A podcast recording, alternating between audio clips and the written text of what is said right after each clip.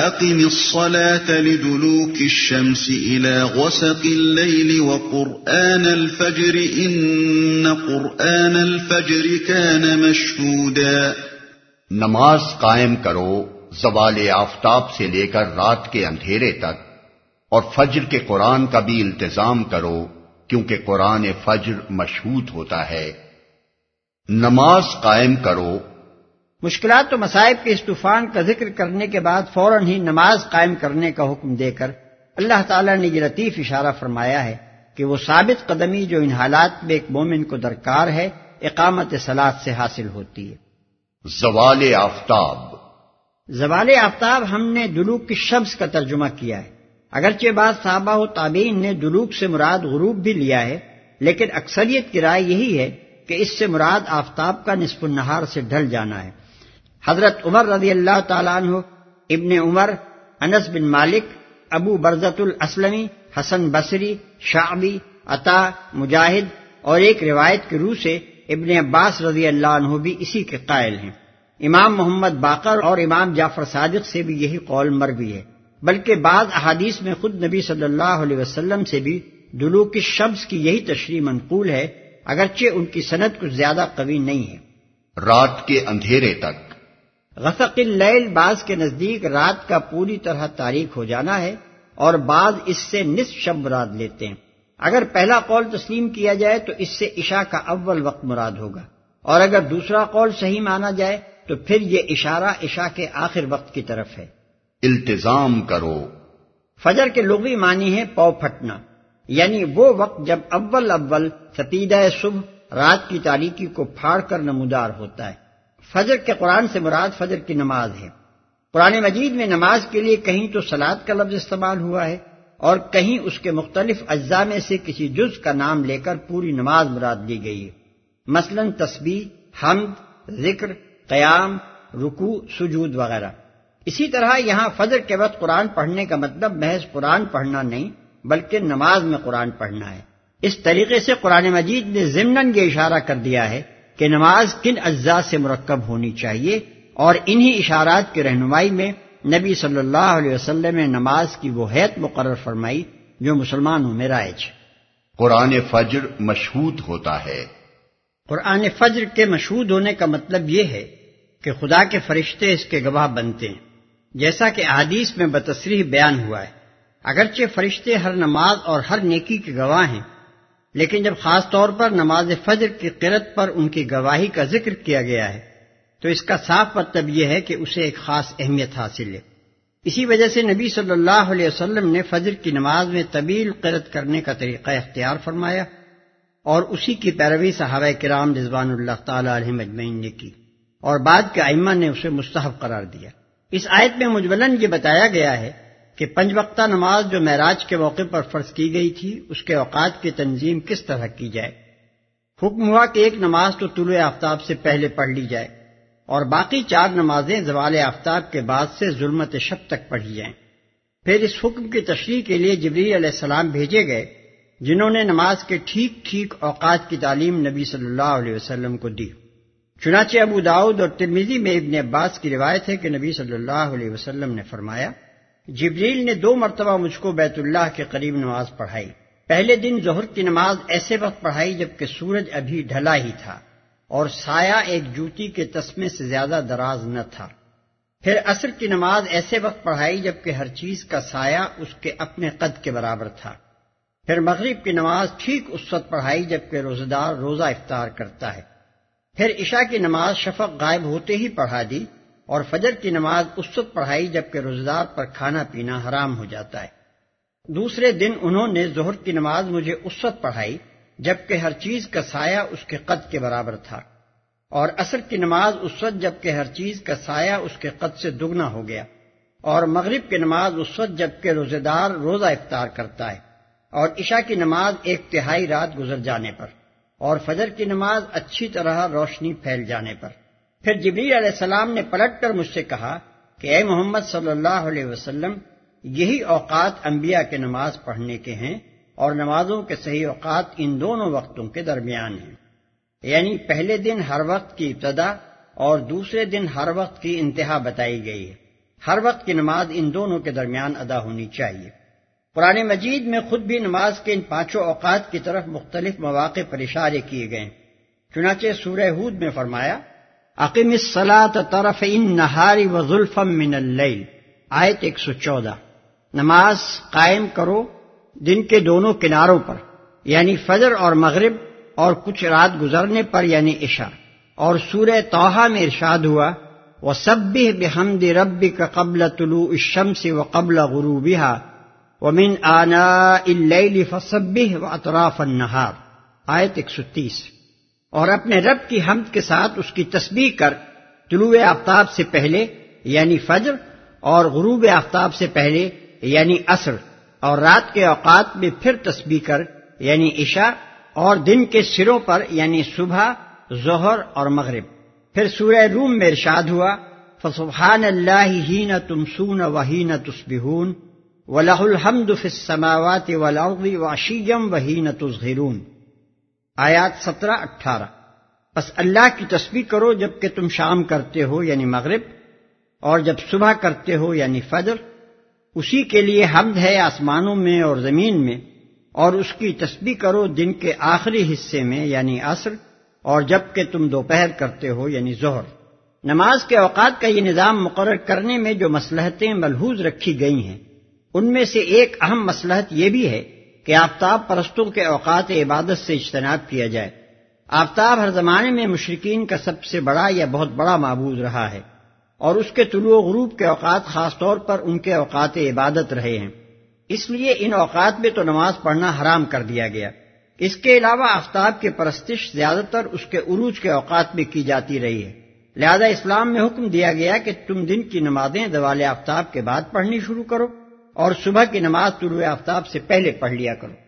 اس مسلحت کو نبی صلی اللہ علیہ وسلم نے خود متعدد احادیث میں بیان فرمایا۔ چنانچہ ایک حدیث میں حضرت عمر بن ابسا روایت کرتے ہیں کہ میں نے نبی صلی اللہ علیہ وسلم سے نماز کے اوقات دریافت کیے تو آپ نے فرمایا، صبح کی نماز پڑھو اور جب سورج نکلنے لگے تو نماز سے رک جاؤ۔ یہاں تک کہ سورج بلند ہو جائے۔ کیونکہ سورج جب نکلتا ہے تو شیطان کے سینگوں کے درمیان نکلتا ہے۔ اور اس وقت کفار اس کو سجدہ کرتے ہیں۔ پھر آپ نے عصر کی نماز کا ذکر کرنے کے بعد فرمایا، پھر نماز سے رک جاؤ، یہاں تک کہ سورج غروب ہو جائے، کیونکہ سورج شیطان کے سینگوں کے درمیان غروب ہوتا ہے اور اس وقت کفار اس کو سجدہ کرتے ہیں۔ اس حدیث میں سورج کا شیطان کے سنگوں کے درمیان طلوع اور غروب ہونا ایک استعارہ ہے۔ یہ تصور دلانے کے لیے کہ شیطان اس کے نکلنے اور ڈوبنے کے اوقات کو لوگوں کے لیے ایک فتنہ عظیم بنا دیتا ہے۔ گویا جب لوگ اس کو نکلتے اور ڈوبتے دیکھ کر سجدہ ریز ہوتے ہیں، تو ایسا محسوس ہوتا ہے کہ شیطان اسے اپنے سر پر لیے ہوئے آیا ہے اور سر ہی پر لیے جا رہا ہے۔ اس استعارے کی گرہ حضور صلی اللہ علیہ وسلم نے خود اپنے اس فقرے میں کھول دی ہے کہ اس وقت کفار اس کو سجدہ کرتے ہیں۔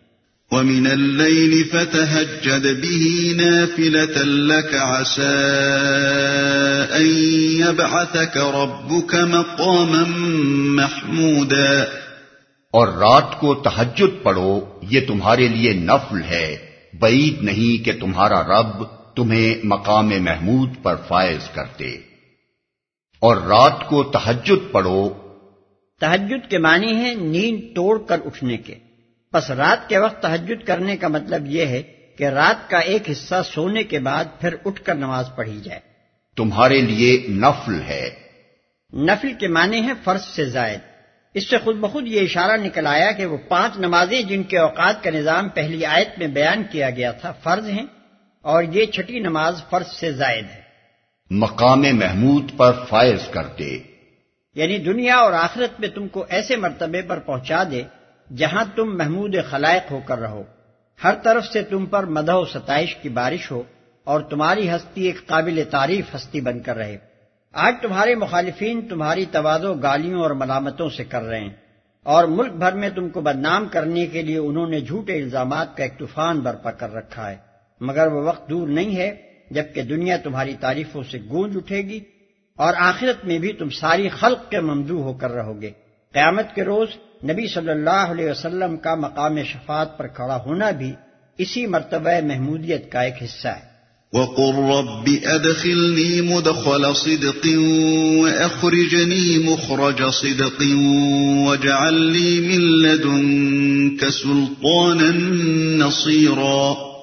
اور دعا کرو کہ پروردگار مجھ کو جہاں بھی تو لے جا سچائی کے ساتھ لے جا اور جہاں سے بھی نکال سچائی کے ساتھ نکال اور اپنی طرف سے ایک اقتدار کو میرا مددگار بنا دے۔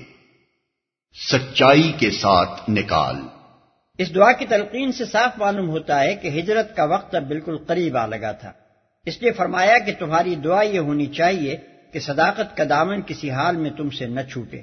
جہاں سے بھی نکلو صداقت کی خاطر نکلو اور جہاں بھی جاؤ صداقت کے ساتھ جاؤ۔ میرا مددگار بنا دے۔ یعنی یا تو مجھے خود اقتدار عطا کر یا کسی حکومت کو میرا مددگار بنا دے تاکہ اس کی طاقت سے میں دنیا کے اس بگاڑ کو درست کر سکوں۔ فواہش اور معاشی کے سیلاب کو روک سکوں اور تیرے قانون عدل کو جاری کر سکوں۔ یہی تفسیر ہے اس آیت کی جو حسن بصری رحمت اللہ علیہ اور قطادہ رحمت اللہ علیہ نے کی ہے۔ اور اسی کو ابن جریر اور ابن کثیر جیسے جریر القدر مفسرین نے اختیار کیا ہے۔ اور اسی کی تائید نبی صلی اللہ علیہ وسلم کی یہ حدیث کرتی ہے کہ اللہ تعالیٰ حکومت کی طاقت سے ان چیزوں کا سدباب کر دیتا ہے جن کا سدباب قرآن سے نہیں کرتا۔ اس سے معلوم ہوا کہ اسلام دنیا میں جو اصلاح چاہتا ہے وہ صرف بعض و تذکیر سے نہیں ہو سکتی، بلکہ اس کو عمل میں لانے کے لیے سیاسی طاقت بھی درکار ہے۔ پھر جبکہ یہ دعا اللہ تعالیٰ نے اپنے نبی کو خود سکھائی ہے، تو اس سے یہ بھی ثابت ہوا کہ اقامت دین اور نفاذ شریعت اور اجرائے حدود اللہ کے لیے حکومت چاہنا اور اس کے حصول کی کوشش کرنا نہ صرف جائز بلکہ مطلوب و مندوب ہے۔ اور وہ لوگ غلطی پر ہیں جو اسے دنیا پرستی یا دنیا طلبی سے تعبیر کرتے ہیں۔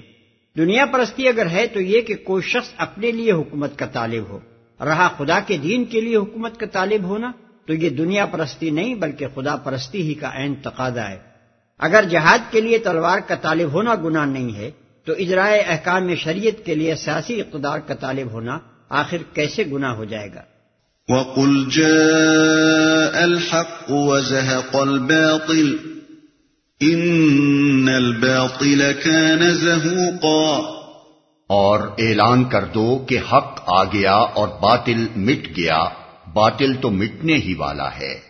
یہ اعلان اس وقت کیا گیا تھا جبکہ مسلمانوں کی ایک بڑی تعداد مکہ چھوڑ کر حبش میں پناہ گزی تھی۔ اور باقی مسلمان سخت بے کسی و مظلومی کی حالت میں مکہ اور اطراف مکہ میں زندگی بسر کر رہے تھے۔ اور خود نبی صلی اللہ علیہ وسلم کی جان ہر وقت خطرے میں تھی۔ اس وقت بظاہر باطل ہی کا غلبہ تھا اور غلبہ حق کے آثار کہیں دور دور نظر نہ آتے تھے۔ مگر اسی حالت میں نبی صلی اللہ علیہ وسلم کو حکم دے دیا گیا کہ تم صاف صاف ان باطل پرستوں کو سنا دو کہ حق آ گیا اور باطل مٹ گیا۔ ایسے وقت میں یہ عجیب اعلان لوگوں کو محض زبان کا پھاگ محسوس ہوا اور انہوں نے اسے ٹھٹوں میں اڑا دیا۔ مگر اس پر نو برس ہی گزرے تھے کہ نبی صلی اللہ علیہ وسلم اسی شہر مکہ میں فاتح کی حیثیت سے داخل ہوئے اور آپ نے کعبے میں جا کر اس باطل کو مٹا دیا جو تین سو ساٹھ بتوں کی صورت میں وہاں سجا رکھا تھا۔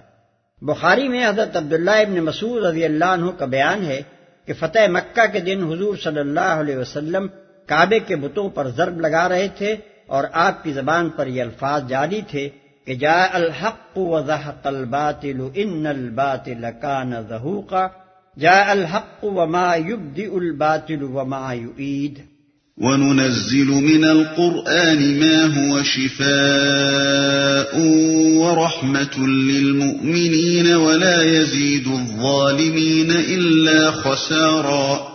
ہم اس قرآن کے سلسلہ تنزیل میں وہ کچھ نازل کر رہے ہیں جو ماننے والوں کے لیے تو شفا اور رحمت ہے، مگر ظالموں کے لیے خسارے کے سوا اور کسی چیز میں اضافہ نہیں کرتا۔ یعنی جو لوگ اس قرآن کو اپنا رہنما اور اپنے لیے کتاب آئین مان لیں، ان کے لیے تو یہ خدا کی رحمت اور ان کے تمام ذہنی، نفسانی، اخلاقی اور تمدنی امراض کا علاج ہے۔ مگر جو ظالم اسے رد کر کے اور اس کی رہنمائی سے منہ موڑ کر اپنے اوپر آپ ظلم کریں۔ ان کو یہ قرآن اس حالت پر بھی نہیں رہنے دیتا جس پر وہ اس کے نزول سے یا اس کے جاننے سے پہلے تھے۔ بلکہ یہ انہیں الٹا اس سے زیادہ خسارے میں ڈال دیتا ہے۔ اس کی وجہ یہ ہے کہ جب تک قرآن آیا نہ تھا یا جب تک وہ اس سے واقف نہ ہوئے تھے، ان کا خسارہ محض جہالت کا خسارہ تھا۔ مگر جب قرآن ان کے سامنے آ گیا اور اس نے حق اور باطل کا فرق کھول کر رکھ دیا، تو ان پر خدا کی حجت تمام ہو گئی۔ اب اگر وہ اسے رد کر کے گمراہی پر اصرار کرتے ہیں تو اس کے معنی یہ ہے کہ وہ جاہل نہیں بلکہ ظالم اور باطل پرست اور حق سے نفور ہیں۔ اب ان کی حیثیت وہ ہے جو زہر اور تریاق دونوں کو دیکھ کر زہر انتخاب کرنے والے کی ہوتی ہے۔ اب اپنی گمراہی کے وہ پورے ذمہ دار اور ہر گناہ جو اس کے بعد وہ کریں اس کی پوری سزا کے مستحق ہیں۔ یہ خسارہ جہالت کا نہیں بلکہ شرارت کا خسارہ ہے، جسے جہالت کے خسارے سے بڑھ کر ہی ہونا چاہیے۔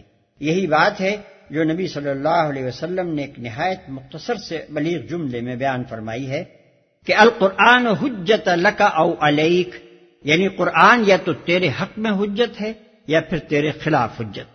وَإِذَا أَنْعَمْنَا عَلَى الْإِنسَانِ أَعْرَضَ وَنَآ بِجَانِبِهِ وَإِذَا مَسَّهُ الشَّرُّ كَانَ يَئُوسًا۔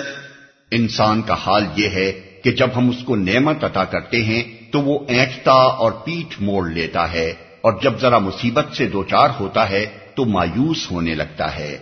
قل كل يعمل على شاكلته فربكم اعلم بمن هو اهدى سبيلا۔